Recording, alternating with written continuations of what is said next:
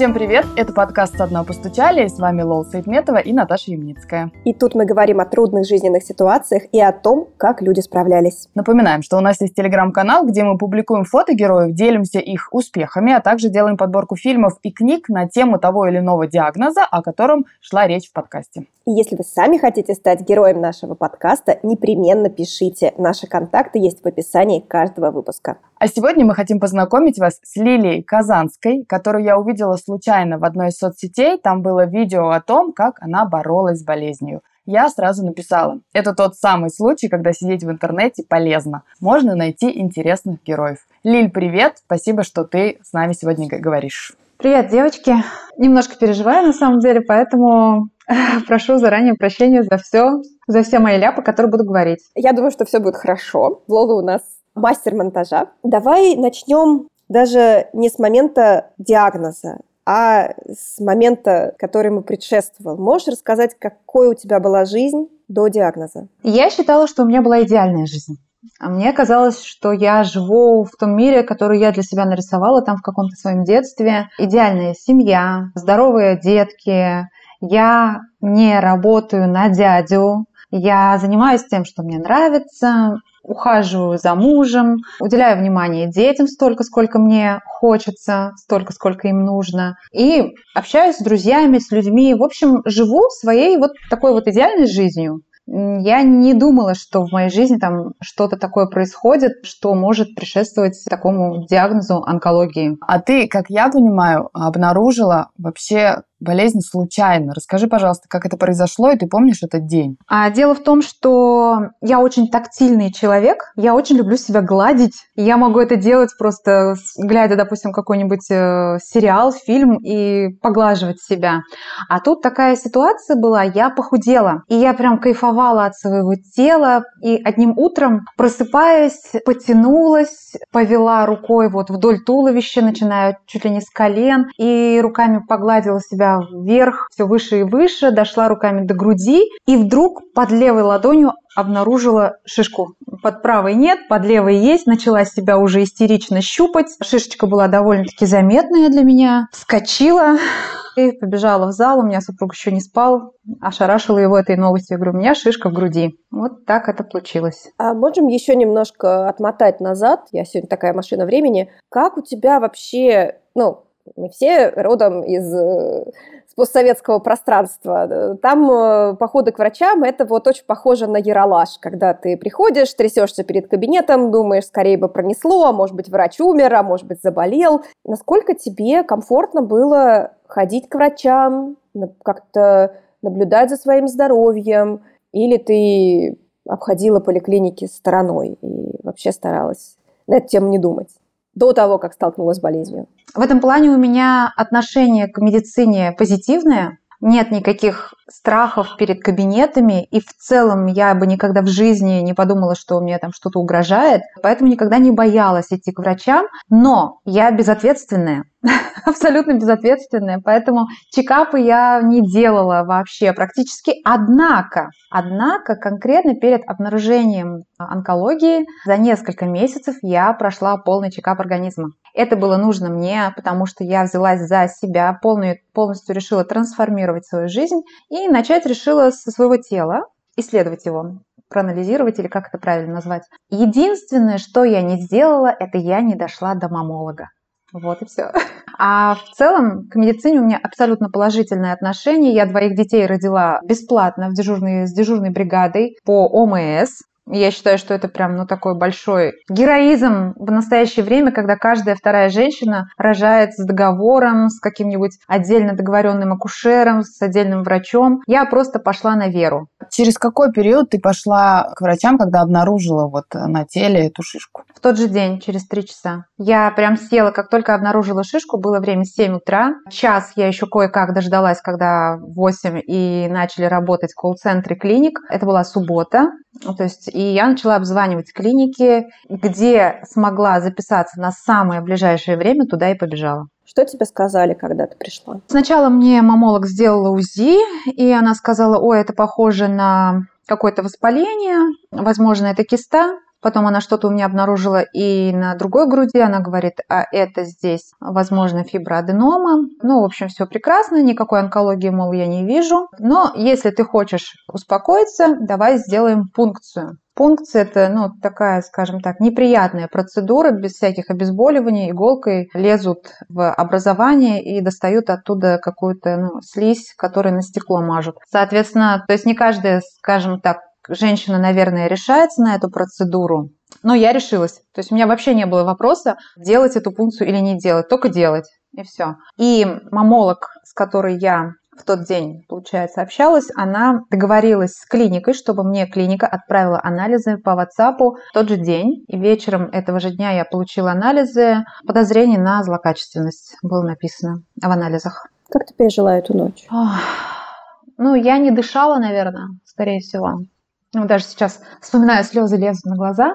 Я не плакала, я просто как-то оцепенела, замерла. Было такое ощущение нереальности происходящего, как будто меня взяли и переложили сценарий каких-то фильмов, которые я смотрела, где главные герои, ну, скажем так, умирают из-за чего-то, вот из-за каких-то трагичных случаев.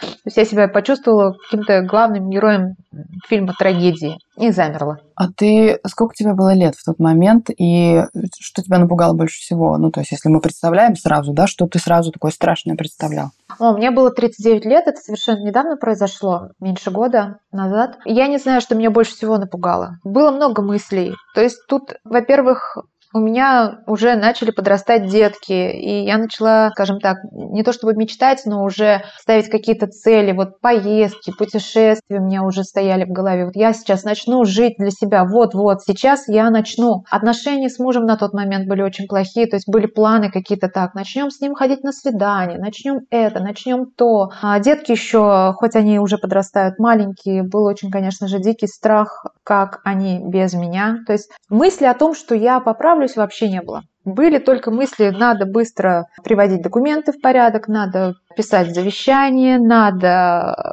письма какие-то детям написать, чтобы в тяжелые моменты, там, допустим, у них были какие-то послания от мамы. В общем, были только негативные мысли. И основной страх был, как дети без меня как дети без меня, как муж без меня, ну я там уже ему нашла женщину в своей голове, которая будет любить наших детей, которая много зарабатывает. Ну, мы шутили на эту тему. Вообще, черный юмор – это вообще теперь мое самое, наверное, главное достоинство, я не знаю, или достояние, или моя самая сильная сила, потому что, ну, начала шутить практически, наверное, с первых дней на тему собственной смерти. Лиля, когда ты, когда ты мужу сказала, в, ту же, в тот же день, в ту же ночь, когда вот ты лежала с этими мыслями, или через какое-то время? Сразу. У меня не было вообще от него моментов, что надо там ему говорить или не говорить сразу. То есть я выбежала со словами «у меня шишка в груди». Дальше, когда я уже пришла, получила анализы. Я, на самом деле, человек, подверженный паническим атакам и в целом тревожный человек. Поэтому, то есть у меня от мужа в этом плане нет никаких секретов. Я тут же ему говорю, потому что важно, чтобы он прослеживал, я могу там упасть в обморок от избытка эмоций. Важно, чтобы он знал, в каком эмоциональном состоянии я нахожусь. Конечно же, я ему сказала сразу, как только получила сообщение. Единственный момент, когда я на какие-то обследования ходила с утра, а у него ненормированный рабочий день, и зачастую он просыпается там, допустим, в 12 часов дня или в 3 часа дня, то, естественно, я его со сна не будила, чтобы сообщить ему что-то. Я дожидалась, когда он проснется, когда он сам спросит, что там у тебя, какие результаты. Но при этом, как я понимаю, тебе врачи сказали, что ты пришла вовремя. Ну, то есть расскажи, что значит вовремя, ну, в контексте, знаешь, онкологии, и как тогда лечится это ну, легче, не легче. Да, конечно же, врачи сказали, что я пришла вовремя. Тут, наверное, даже очень важно, когда женщина узнает, находит у себя какую-то шишечку, допустим, да, если мы говорим про рак груди, то зачастую это же страшно, и люди уходят в состояние вот, вот этих вот принятия, пять уровней принятия неизбежного, и тут идет отрицание первым моментом, да, и она начинает отрицать, со мной все в порядке, у меня ничего не происходит, это всего лишь там, я не знаю, ПМС там или гормональный сбой, это сейчас все само рассосется, и не идут к врачам. Что касается рака груди, это такой агрессивный, может быть, рак, который быстро растет, и порой отчет идет на дни. Тут время терять в любом случае не, нельзя. В моем случае я пришла с подозрением на метастазы в лимфоузлах. Это третья стадия рака по их классификации. Но после операции выяснилось, что метастаз в лимфузлах нет, и поставили вторую стадию, вторую клиническую стадию.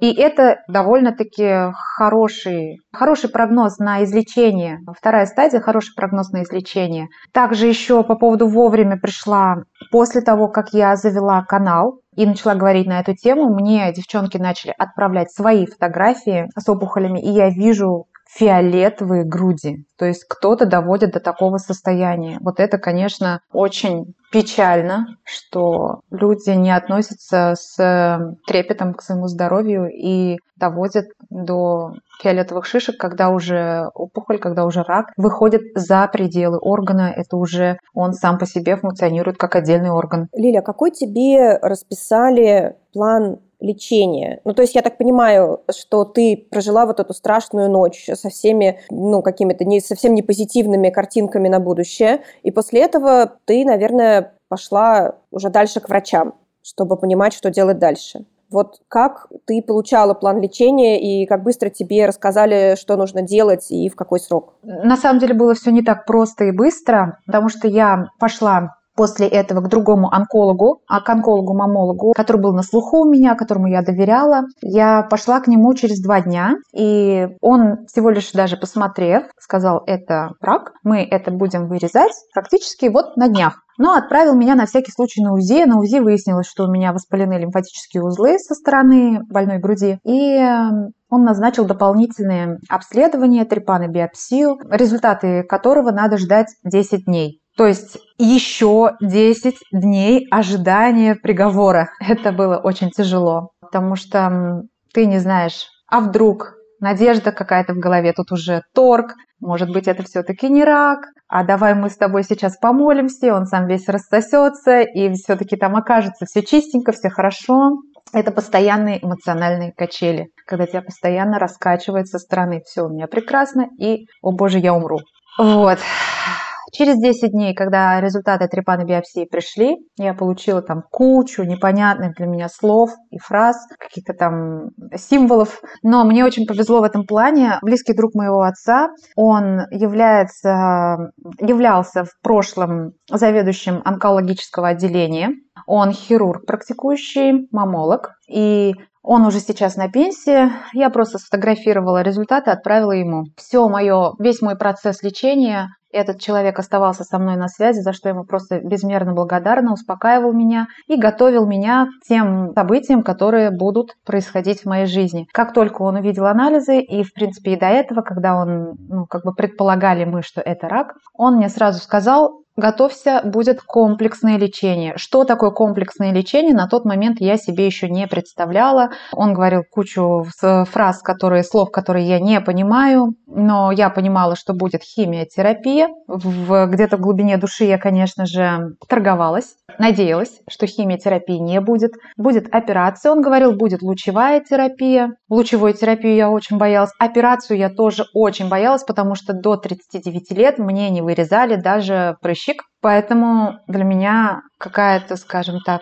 резекция какого-то органа – это что-то ну, очень страшное было. То есть я получила от него консультацию и спокойненько дождалась уже дня консилиума. Надо было ждать еще 7 дней после того, как я получила результаты трепанобиопсии. В день консилиума с момента, как я обнаружила шишку до дня консилиума, прошло около 20 дней. Вот эти 20 дней я пребывала в состоянии какого-то неимоверного страха, шока. Но в день консилиума у меня вот это все отпустило.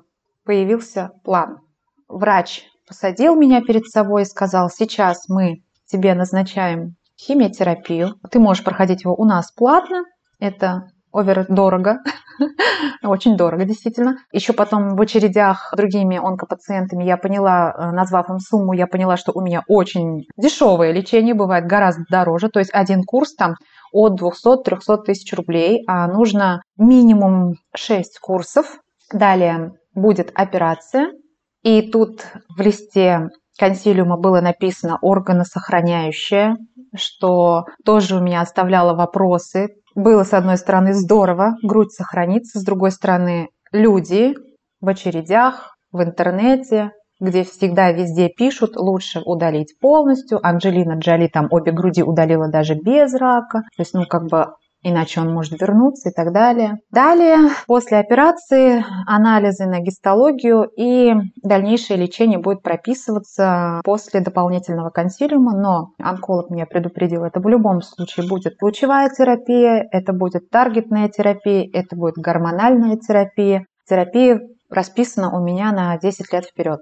Скажи, пожалуйста, это такой, ну, достаточно непростой период, уже мягко не назовешь его, ну, правда, жуткий период, да, когда ты не понимаешь, что будет дальше. Кто тебя поддерживал и вообще к кому ты могла прийти со своими страхами, переживаниями и вот всем, что с тобой происходило? Моя поддержка, самая первая, самое главное, это мой папа. У меня с папой были непростые натянутые отношения в течение долгих лет, но здесь он по-настоящему раскрылся для меня как папа, как мужская опора. Его слова о том, что я не первая и не последняя, и много людей, которые через это проходят и потом живут долгие годы. Как папа мне рассказал, у меня у бабушки был рак груди, и бабушка у меня умерла от старости в итоге через более чем 30 лет после лечения онкологии. Следующий человек, который меня очень сильно поддерживал, как это ни странно, это супруга лучшего друга моего мужа. Это девушка, которая показала мне, и я сейчас говорю многим родственникам онкобольных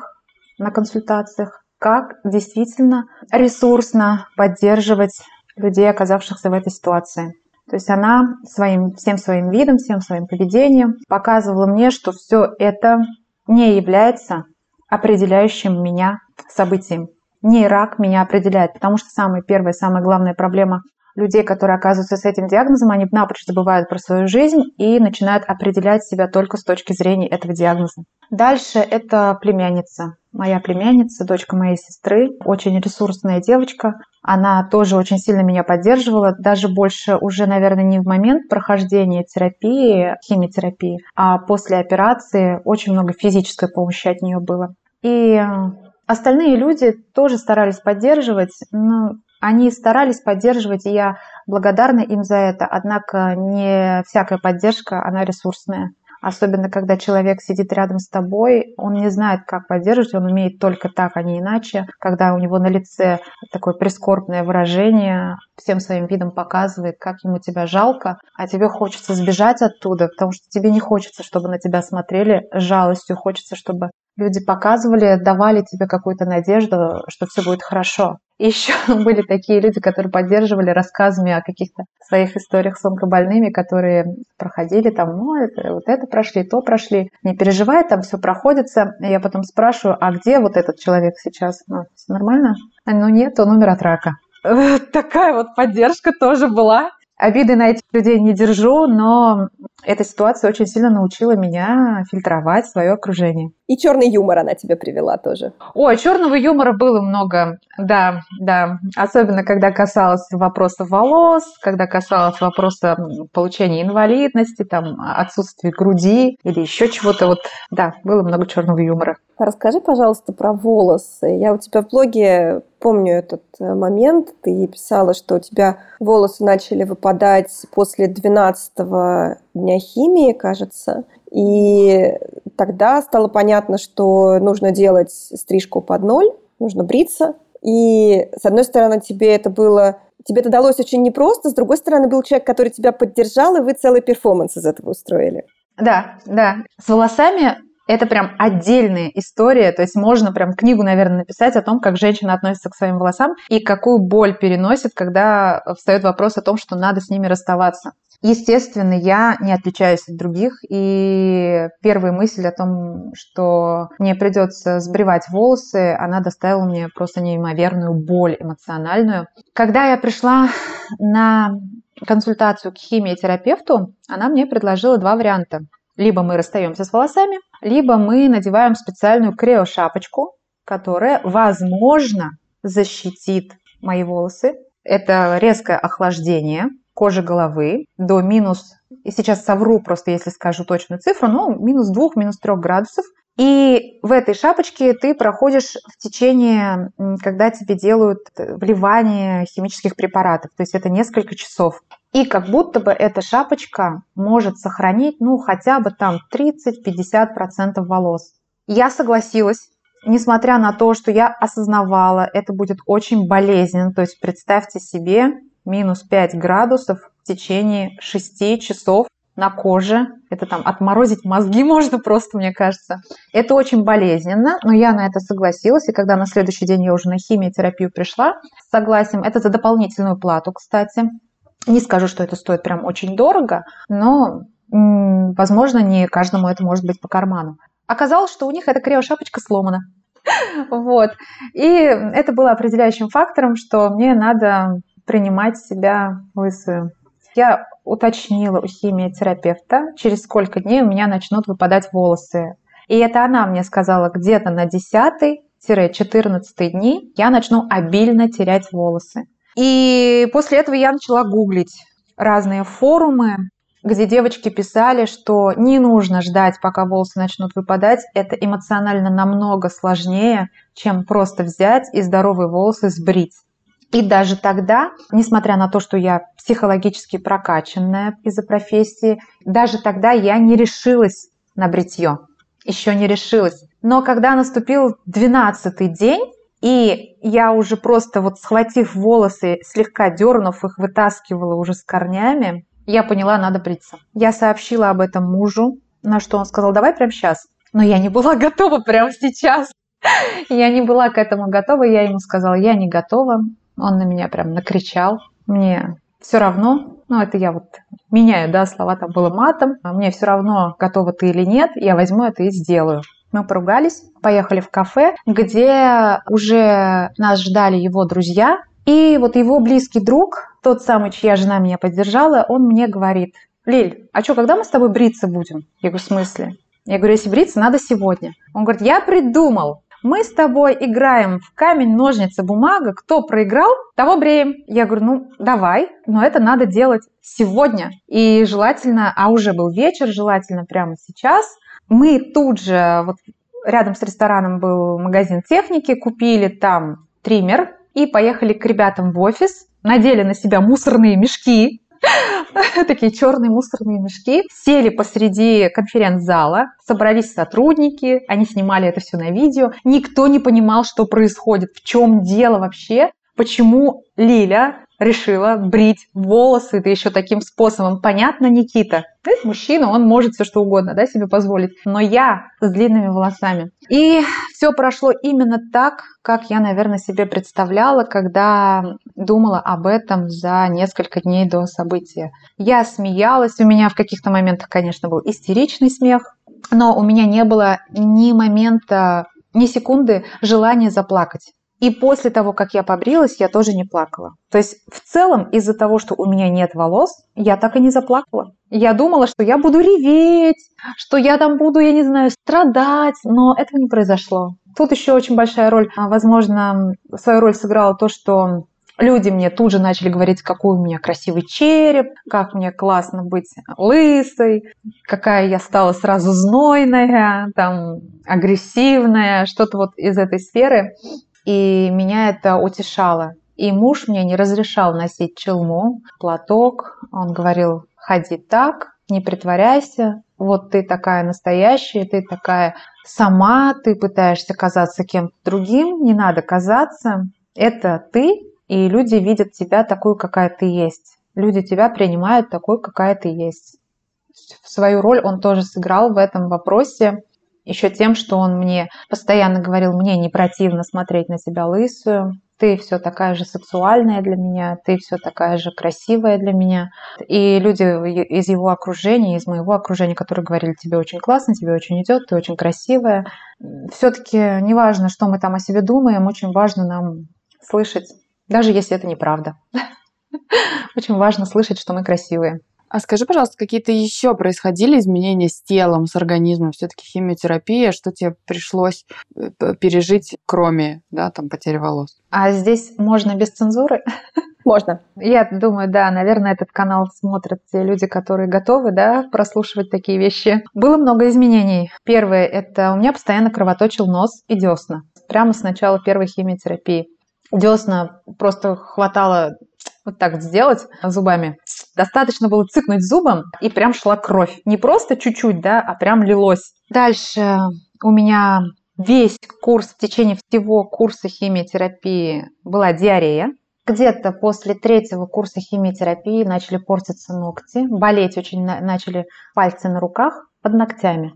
Мой маникюрист снял у меня гель-лак, и она сказала, мы не будем дальше ничего делать, иначе ты потеряешь ногти. Но ногти в целом я все равно потеряла. После пятого курса химиотерапии начали отекать ноги, очень сильно начали отекать ноги, прям вот как у беременных вот бывает, э, когда они уже к родам готовятся, прям такие огромные лапы медвежьи. И болели мышцы на ногах, в бедрах, в голени. Очень сильно болели. Такое ощущение было, как будто я вот позанималась фитнесом, только что слезла со снаряда, и мои ноги меня не держат.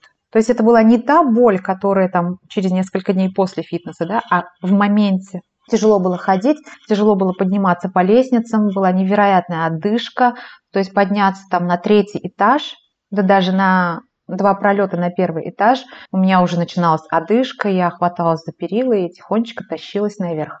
Под конец потерялась чувствительность в пальцах рук и ног, и эта чувствительность восстановилась вот у меня буквально пару недель назад, а боль в мышцах ушла где-то через два месяца после операции. Ну, через три месяца после последней химиотерапии. А еще у тебя во время лечения потерялся вкус у еды, и ты вообще не могла есть, и даже воду тебе пить не хотелось. Твои отношения с пищей сводились к тому, что надо, значит, надо делать. Не потерялся вкус немножко по-другому. Вкус инверсировался. То есть совершенно другая версия вкуса, к которому мы привыкли. Как если бы, допустим, сладкое вдруг значит стало горьким. Как после коронавируса люди рассказывали, что там меняются запахи, и иногда кому-то пахнет тем, чем не пахнет, и вкус меняется. Да, да, как вот говорят, там типа мясо, оно пахнет гнилью. То есть мне пахло все хорошо, прекрасно. Но на вкус это все было отвратительно. Просто отвратительно настолько, что мы, я не могла ничего есть особенно первую неделю после химиотерапии, а есть надо, потому что очень сильно угнетается кровеносная система, и для того, чтобы интоксикация вышла из организма, во-первых, надо питаться стабильно, хорошо. Для того, чтобы восстановить организм после химиотерапии, нужно питаться белковой едой. А белковую еду я не могла есть совершенно никакую абсолютно, кроме йогуртов. И я составила себе список вещей, которые я обязана есть Принудительно это кушала. Первую неделю я обходила специальными питаниями для онкобольных. То есть это такие пузырьки с раствором, ну, со смесью, как для маленьких деток. Питательная смесь, витаминизированная, с достаточным количеством белка. Я питалась этим. Но это довольно-таки дорого. Одна бутылочка стоит 300 рублей, и в день таких надо 7 штук. В остальные дни уже более-менее я могла заставлять себя кушать. Кушала я один раз в день, ну, иногда два раза. И конкретно перед датой химиотерапии, то есть там каждый 21 день химиотерапия, вот на 20-19 дней появлялся аппетит, и я могла что-то поесть уже более-менее с аппетитом. Но это все равно не тот аппетит, который есть у здорового человека. А ты говоришь, что когда, ну, только все начиналось, когда ты столкнулась с этим диагнозом, ты стала искать и выяснила, что не так много вообще блогов, что ли, на эту тему что не так много людей про это пишут. Я верно понимаю, вот, что как-то тема такая, вроде, если погуглить, то много там ужасов, страхов и так далее. Каких-то личных историй мало, верно? Да, то есть именно мне не хотелось искать, ну, мне не хотелось находить ужасы и страхи. Мне хотелось найти позитивную историю, чтобы она меня мотивировала, найти, как кто-то прошел, через что он прошел, что там его ожидало. Я понимала, что меня ожидает очень тяжелый процесс, не только в плане физическом, но и в эмоциональном плане, как выяснилось еще и в личной жизни. Хотя, кстати, к этому меня вот э, друг отца тоже предупреждал. На тот момент я не пользовалась социальными сетями практически никакими. Единственное, что я делала, это гуглила в интернете, попыталась найти какие-нибудь каналы в Телеграме. Еще я, у меня есть приложений, в которых я читаю книги. Там я искала какие-либо книги на эту тему, тоже ничего не нашла, кроме истории девочки, у которой там был рак спинного мозга. И я прочитала эту книжку, она меня мотивировала действительно, потому что рак спинного мозга это гораздо хуже, чем рак груди. И если уж она смогла, я подумала, я тоже смогу. В англоязычном пространстве ты искала? Потому что я знаю, что такие вот именно позитивные истории с позитивным концом и истории с тоном не «мы все умрем», а впереди есть какая-то надежда, они очень часто встречаются в англоязычной литературе. У меня с английским языком отношения на «вы», поэтому нет, я не искала. Но я гуглила что-то из разряда знаменитости, которые побороли рак. Или там люди, которые прожили долгую счастливую жизнь после рака. Вот так я старалась гуглить. Затем уже впоследствии, когда я вышла в социальные сети, завела блог, мне порекомендовали книгу Дарьи Донцовой, я ее прочитала.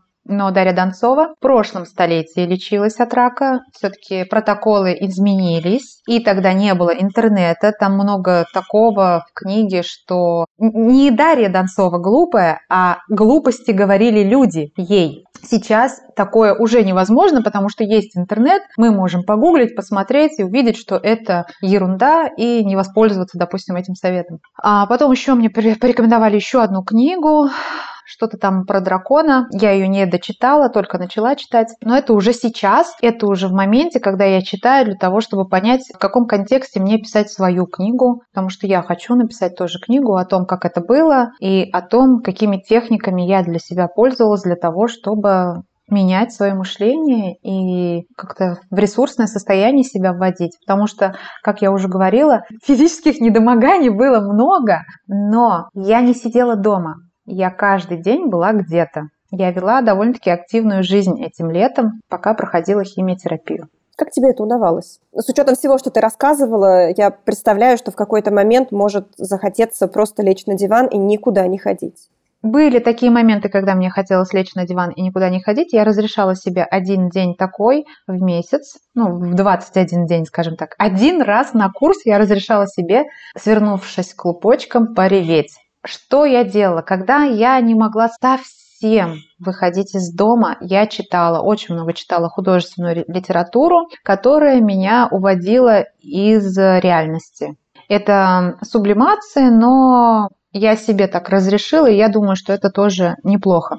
Дальше, когда мне было, меня куда-то звали, мне было больно, мне было плохо, я договаривалась со своим телом, это был диалог из разряда, ну, смотри, да, тебе плохо, да, тебе хочется ничего не делать, да, тебе больно, но ты знаешь, сколько людей живут в гораздо худшем состоянии, чем ты, ведут активный образ жизни, например, бабушки, они не жалуются, что у них там спину ломят, ноги болят, у них это происходит постоянно, у тебя это происходит временно, так что давай, бери себя в руки и вперед парк на прогулку. Потом ты мне скажешь спасибо. Иногда бывало такое, что я с одной прогулки возвращалась, с одними друзьями увиделась. Через два часа у меня назначена встреча в другом месте с другими друзьями. Я просто сваливалась на 30 минут, чтобы прикрыть глаза, вставала и шла дальше. Бывали моменты, когда было совсем тяжело.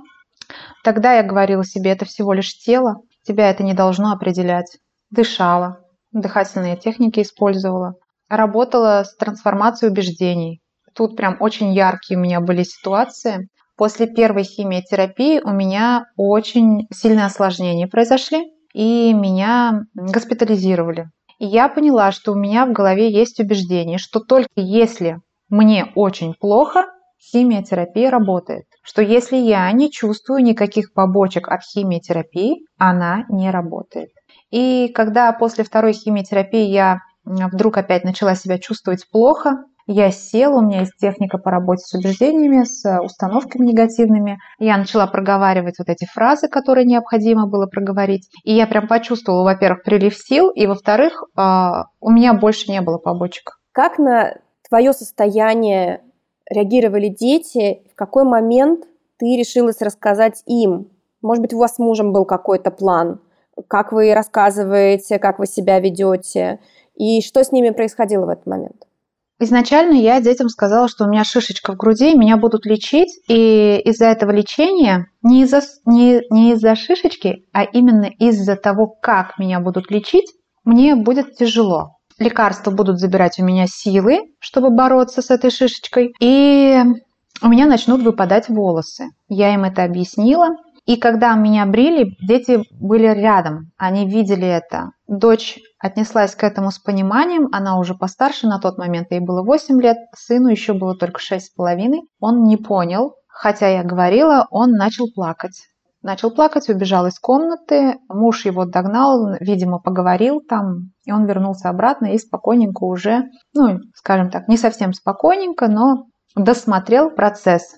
Потом они начали мне говорить, мама, все нормально, у тебя все это вырастет, ты так красивая у нас. Ну, то есть как бы они тоже меня со своей стороны поддерживали. О том, что это рак, они где-то услышали, потому что когда уже в сентябре после операции я забирала дочку со школы, кто-то из ее подружек спросил у дочери, а почему у тебя мама лысая? И она сказала, она не лысая, у нее все вырастет, у нее просто рак, и поэтому ей пришлось побрить голову. И я потом спросила у дочери, я говорю, дочь, а откуда ты взяла, что у меня рак? Кто тебе это сказал? Она говорит, никто не сказал. Я просто услышала, как вы разговаривали. Ты с ней говорила потом на эту тему? Они задавали вопросы из разряда «А от рака умирают?» Я отвечала, что от рака лечатся. А скажи, пожалуйста, я верно понимаю, что видишь сначала, как будто написали тебе врачи, что орган сохранят, а все-таки удалили грудь или не удалили? Как все-таки все происходило? Грудь мне сохранили. У меня частичная резекция только той части, в которой находилась опухоль. Вообще, как мне объяснил онколог, грудь состоит из долек, как апельсинка. И все эти дольки смыкаются около соска. И если, например, опухоль находится в непосредственной близости с соском, то большая вероятность, что грудь полностью удалят, потому что опухоль задевает все дольки. То есть удаляют не половину дольки, а целую дольку, которая затронута опухолью. В моем случае затронута опухоль находилась внизу, под грудью, и затронута только часть, несколько долек, которые у меня, собственно, и вырезали. Поговорив с онкологом, и опять же, он меня успокоил, что не зависит от того, полностью удалили или частично, захочет рак вернуться или нет. Если он захочет вернуться, Ему для этого не нужна грудь. Он вернется куда угодно. Слушай, а я читала, что, ну вот, когда делают, например, удаление груди, то там захватывают еще мышцы рук, что после этого может как-то рука не подниматься нормально, что теряется какая-то чувствительность. А в твоем случае как было? Там не мышцы захватываются. Мне удалили все лимфатические узлы, которые относятся к левой молочной железе. Медицинские не буду называть, какие, как они называются, но они находятся под мышкой. И эта операция, то есть образуется под полость. И на месте разреза кожа теряет чувствительность, э, разрезаются определенные нервные волокна в том числе. И у меня действительно частично рука, кожа на руке не чувствует ничего. У меня, в принципе, и на груди кожа не чувствует ничего. И да, рука не поднимается. Первые дни хирург в первый же день после операции прям заломил и положил руку за голову и сказал, если ты вот это упражнение не будешь делать постоянно, прям вот постоянно, как вспомнила, все время делай так, то ты останешься инвалидом, у тебя руки не будут шевелиться. И этого мне было достаточно. Я постоянно закидывала руки назад. Это было очень больно. Я помогала себе здоровой рукой. Прям затягивала руку. Когда я ложилась спать, допустим, на левый бок, ровненько клала под голову руку, выпрямляла. Это было по, по ощущениям очень похоже на то, как ты садишься на шпагат. Как будто бы у меня убрали часть связок, ушили, и связки на руках стали гораздо короче, и рука не выгибается, но, но не разгибается, и разгибать надо растягивать вот эти уже укороченные связки. Очень больно, но я растянула, сейчас у меня все прекрасно, я левой рукой пользуюсь той же мере, как и правой рукой. Расскажи, пожалуйста, чисто визуально, как это выглядит. То есть я про то, что я знаю, что когда, например, удаляют грудь целиком, то потом предлагают имплантацию, восстановление формы, там как-то делают пластику,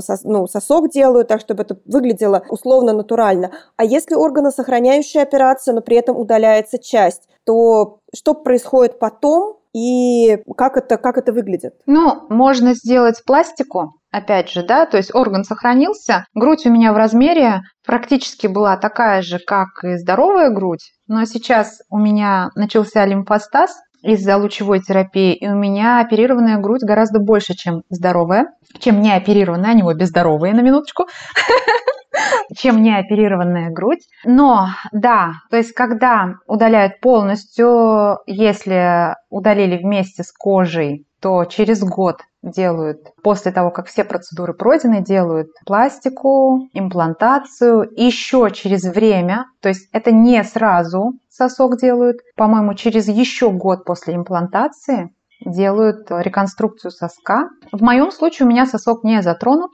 ореола не затронута, затронута кожа внизу. Выглядит это некрасиво, но я изначально планировала после полного курса лечения пойти на пластику груди, поэтому я особо по этому поводу не беспокоюсь. Сейчас прекрасные, очень симпатичные бюстгальтеры, их не обязательно снимать, кроме как когда идешь в душ. И это ничего ну, незаметно, не видно. А ты же еще и после всей этой, после лечения, после операции, ты ходила на фотосессию такую э, для того, чтобы, ну, как будто заново посмотреть, как я понимаю, заново посмотреть на себя в глазами другого человека. Я ходила на фотосессию до того, как начать лечение, когда я еще была с волосами. Там у меня, да, полностью я обнаженная. Я ходила для того, чтобы запомнить себя красивой на минуточку. Но хочу здесь оговориться, сейчас я чувствую себя гораздо красивее, чем была на той фотосессии. Поэтому, если меня сейчас слушают какие-то девочки, которые там думают, что они станут потом страшными, некрасивыми, это вообще все ерунда полнейшая. Потом еще красивее становятся. Потому что химиотерапия, она сглаживает морщинки.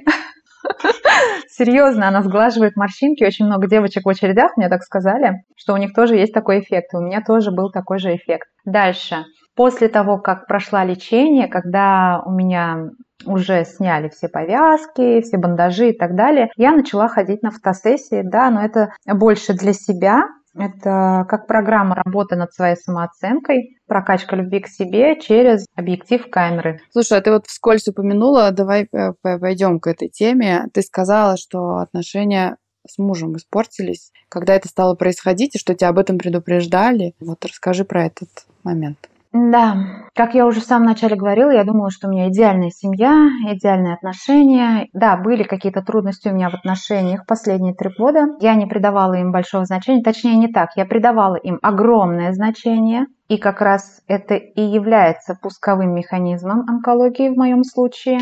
Но я думала, что наши отношения достаточно крепкие для того, чтобы проходить через трудности. Потому что и ранее мы проходили через какие-то сложные периоды, в которых я поддерживала очень сильно своего мужа. И я думала, что он достаточно ресурсен, чтобы поддержать меня в этом вопросе. Но, как оказалось, у него не хватило на это сил.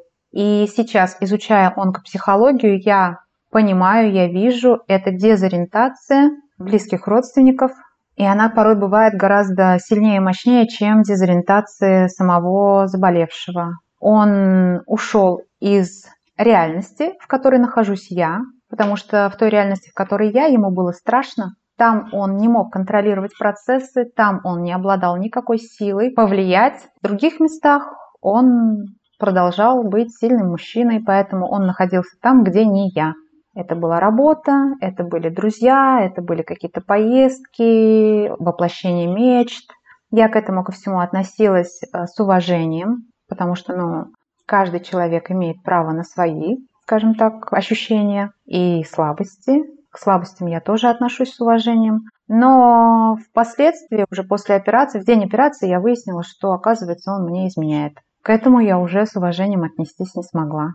Как я сейчас шучу, Никто не может понять мужчину сильнее, чем женщина, которая хочет его увести из семьи. Видимо, там его поняли, а дома я работала над собой, над своим мышлением, над своими тараканами, потому что я считаю, и многие психологи считают, что онкология – это на 90% психосоматика. И над этим надо работать, чтобы онкология не вернулась. Я начала работать над собой. Естественно, я забросила отношения с мужем. В надежде на то, что он это поймет, что он это примет и что он тоже меня поддержит. К сожалению, мои просьбы по отношению к нему обратиться к специалистам, потому что я видела, что ему тяжело, и я его попросила, обратись, пожалуйста, к экспертам, к специалистам, тебе тоже нужна поддержка, тебе тоже нужно с кем-то об этом поговорить. Он это все проигнорировал, ну и в дальнейшем, да, у нас семья распалась. Об этом меня предупреждал хирург, который вот знакомый, и это тоже статистика. 9 из 10 онкобольных женщин, к сожалению, разводятся в процессе лечения. Как будто ну, любая болезнь, особенно такая с э, потенциально смертельным прогнозом, это очень мощный экзистенциальный кризис, но женщина как будто с этим соприкасается немножко раньше, если у нее есть дети, потому что роды это тоже такой, ну это, по крайней мере, в моем восприятии, такой опыт ощущение, что смерть где-то рядом, потому что ты проходишь через... Ты рождаешь новую жизнь, и здесь рядом с тобой где-то и, и смерть тоже как будто бы рядом. И как будто бы женщины этого кризиса касаются иногда чуть, чуть чаще, что ли, или чуть раньше. А ну, мужчина как будто может от этого убежать до поры до времени. А тут ты оказываешься дома рядом с человеком, у которого есть болезнь, которая тебе напоминает о том, что смерть это не то, что бывает с другими, а то, что может произойти с тобой тоже. Это очень страшно. Вообще, я вот сейчас же изучаю эту тему, и по статистике, если брать психосоматику, то страх смерти – это онкология легких. И по статистике онкологии легких у мужчин гораздо больше, чем у женщин. То есть, о чем это говорит? Что как раз смерти-то мужчины боятся больше, чем женщины. И, естественно, когда у тебя дома, там, я не знаю, в плаще и с мечом стоит то туда, да, страшно возвращаться. То есть это их, их, это их сильный страх, и они с этим, скорее всего, не очень-то могут работать. С учетом нашего менталитета еще русского, они ведь не идут к психологам, они такие мы сильные, мы храбрые, мы совсем сами справимся. Ну, вот, и какие-то последствия за этим бывают. А ты, кстати, упомянула, что ты ему предлагала ходить за психологической помощью. Сама ты обращалась за психологической помощью? Как это было да. у тебя? Да, да, да. Я. В какой момент? Сразу. У меня в силу профессии окружения все практически окружение, 90% моих э, близких друзей и знакомых это психологи либо коучи. То есть общение у меня всегда было довольно-таки таким осознанным с ними. Я не успевала впадать в состояние жертвы, первое. Второе – это я обратилась, я понимала, что в данный момент я не могу сама мыслить объективно, осознанно, то есть это в самом начале, и я пошла за помощью к тета-хиллеру, то есть это тот самый специалист, который через такое почти гипнозное состояние работает с тобой.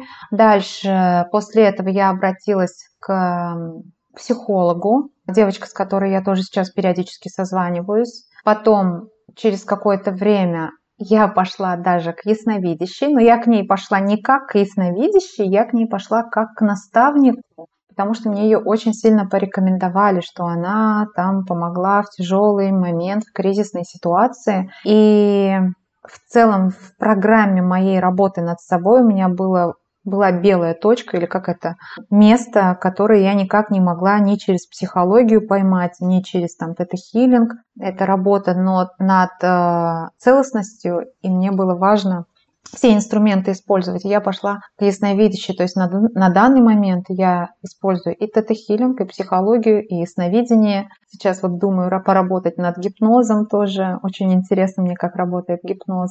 Со всех сторон. Да, я постоянно работаю над собой, мне это интересно. Лиль, а ты сказала, что у тебя план лечения на 10 лет фактически. А можешь пояснить, что это, что это значит? Как это, ну вот, применительно к реальной жизни? Как это выглядит? В данный момент у меня предпоследний этап – это таргетное лечение, так же, как и химиотерапия, раз в 21 день мне делают систему. Дальше у меня остается только гормонотерапия. Вот гормонотерапия с момента начала должна длиться от 5 до 10 лет. В онкологическом диспансере мне сказали 10 лет принимать таблетки, которые блокируют выработку эстрогена и прогестерона, то есть э, искусственным образом отключают яичники. А в платной клинике, где я также параллельно наблюдаюсь, где заведующим является как раз мой хирург, который меня оперировал, тот человек, который мне диагностировал рак изначально, тот, кто проводил консилиумы, он мне сказал, что 5 лет я должна быть на этих таблетках.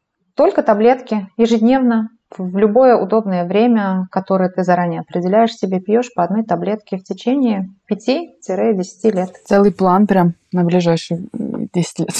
Оно радует, что эти таблетки, они недорогие, они стоят там порядка, сколько, 300 рублей, поэтому очень доступно. То есть упаковка, которой хватает на месяц, стоит 300 рублей. Слушай, а что тебе сказали о последствиях? Ну вот, с чем тебе придется столкнуться? Что тебе, например, больше нельзя будет делать? Что с твоим телом сделают, сделает такое, как пытаюсь подобрать слово. В общем, что будет происходить с твоим телом в эти 5-10 лет, пока ты будешь... Это же искусственный климакс фактически, да, что отключены яичники. Но, если честно, врачи, они как-то уходят от этого ответа. То есть, когда, когда начинаю спрашивать конкретно, что меня ждет, какие побочные там, действия от этого лекарства, какие побочки мне ожидать, они как-то, да, все нормально, там, не беспокойся, ничего такого страшного не произойдет, и так далее. Я точечно спрашивала, будет ли у меня увеличение веса. Сказали, что вероятность очень маленькая, то есть на увеличение веса это не работает. Но скажу так, я постоянно хочу есть сейчас. Поэтому я не знаю, это из-за чего. Это из-за того, что таблетки так действуют, или из-за того, что я эмоционально успокоилась, и поэтому постоянно кушать хочу. А дальше головные боли какие-то. То есть можно прочитать на упаковке, что ожидает. Это приливы, отливы, головные боли, вспышки настроения.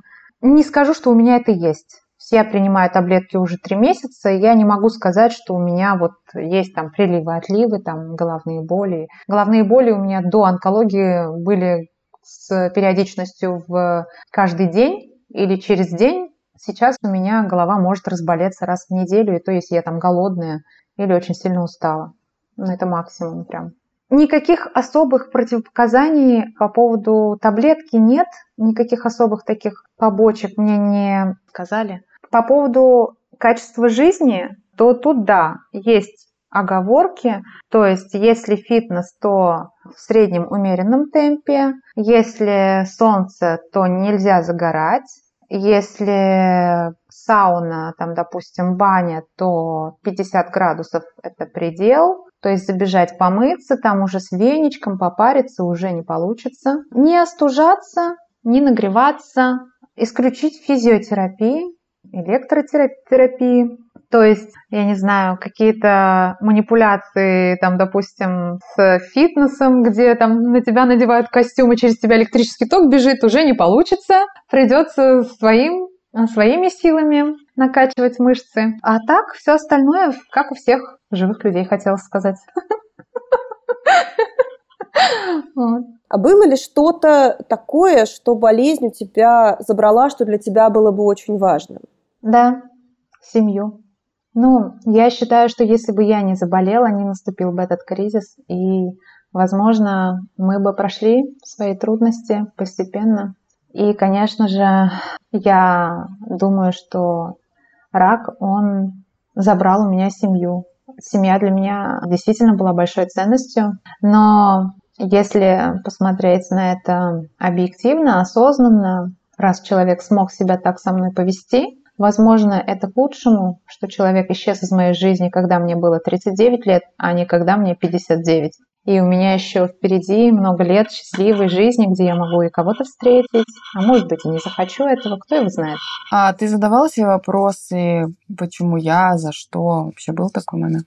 Я заранее знала, что это неправильный вопрос.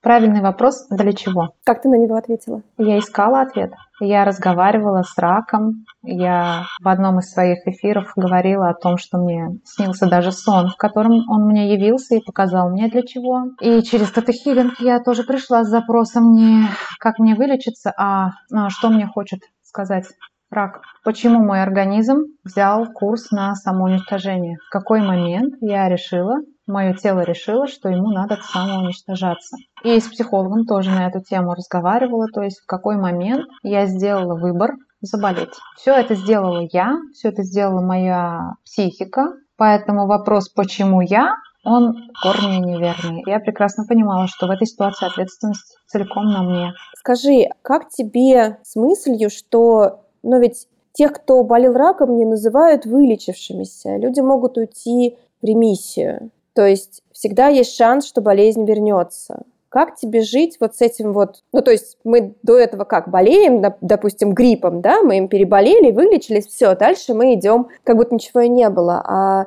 с раком такого не бывает. Это как хроническое заболевание, которое может утихнуть, может вернуться, может не вернуться. Ну, да, это из серии «И меня посчитали», и ты уже всегда посчитанная. Ты, ты уже в списке. С этим вопросом я обратилась к своему онкологу. Я говорю, вот как так?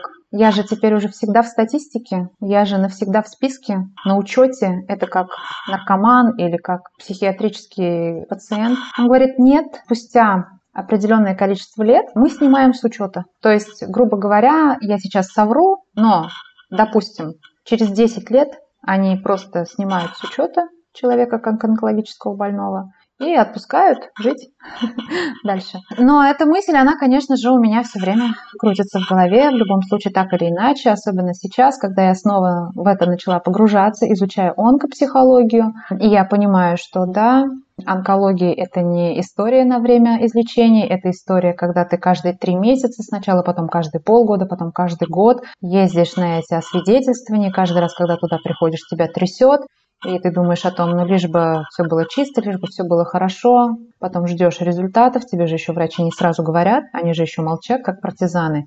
Конечно же, очень страшно, и по мнению психологов, это тоже является провоцирующим фактором для развития новой онкологии. То есть надо научиться с этим работать даже после того, как ты вылечился, после того, как ты прошел весь курс, и потом просто приходишь на наблюдение. Важно каждому онкологическому пациенту иметь своего психолога, к которому он будет приходить перед вот этими ежегодными медицинскими чекапами для того, чтобы эмоционально успокоиться, подзарядиться и в стабильном состоянии пройти это. Скажи, пожалуйста, что бы ты сказала тем, кто впервые сейчас пойдет и услышит какой-то диагноз, ну, в данном случае, да, там рак, или уже услышал, да, как с этим справляться, как с этим, как, как выжить морально, как не сдаваться и продолжать бороться. Но с точки зрения действий, как? Это дышать и писать план. Писать план и идти по плану с точки зрения действий. С точки зрения эмоционального состояния, здесь и сейчас найти то, что нуждается в тебе, то, в чем ты нуждаешься, делать это сейчас, не откладывая на а после лечения, да, там, допустим. Если ты рисуешь, рисовать. Если ты работаешь, работать. Если ты гуляешь, гулять. Если ты любишь любить, делать это сейчас, потому что мы все умрем так или иначе. Потому что мы никогда не знаем, когда мы умрем. Даже когда мы думаем, что мы знаем, мы все равно не знаем, потому что мы можем попасть под колеса, чего-нибудь, мы можем споткнуться, неудачно упасть, мы можем отравиться и не выкарабкаться. Все, что угодно может произойти, мы все так или иначе умрем. И никто ведь не живет в ожидании трейлера, который его переедет. Мы же живем свою жизнь. Ну, отнестись к этому заболеванию как к трейлеру, который пытается тебя переехать. Не надо ждать его. Надо жить сейчас. Мне хочется завершить на той ноте. Это, конечно, не то чтобы прям стремление к happy ending, к счастливому концу, но вот мы с тобой говорим, и у тебя сейчас выросли волосы, и у тебя очень красивый маникюр. Ты говорила, что ты потеряла ногти во время химиотерапии, но, похоже, они восстанавливаются, и волосы, и ногти. Да, они восстановились очень быстро. Брови, ресницы, волосы. Буквально через месяц все начало восстанавливаться. Через, через два месяца постепенно все восстанавливается. И я себя чувствую вполне прекрасно. С учетом того, что у меня довольно-таки агрессивное лечение тоже продолжается в данный момент, и анализы у меня плохие, но я себя физически чувствую отлично. У меня очень много энергии, у меня очень много всего происходит в жизни классного, и я действительно наслаждаюсь несмотря ни на что, несмотря на то, что там я теперь разведенка с прицепом, это вообще меня абсолютно никак не волнует. Я счастлива, я кайфую, я уделяю внимание себе, я по-настоящему теперь слышу то, чего я хочу. Я слышу себя. Я раньше себя просто не слышала. Спасибо тебе, Лель. Спасибо тебе огромное. Мне кажется, что классно иногда сидеть в соцсетях, находить видео и вообще находить таких героев, потому что а кто, если не мы, друг другу расскажем, как с этим всем справляться. Спасибо большое, Лола. Спасибо.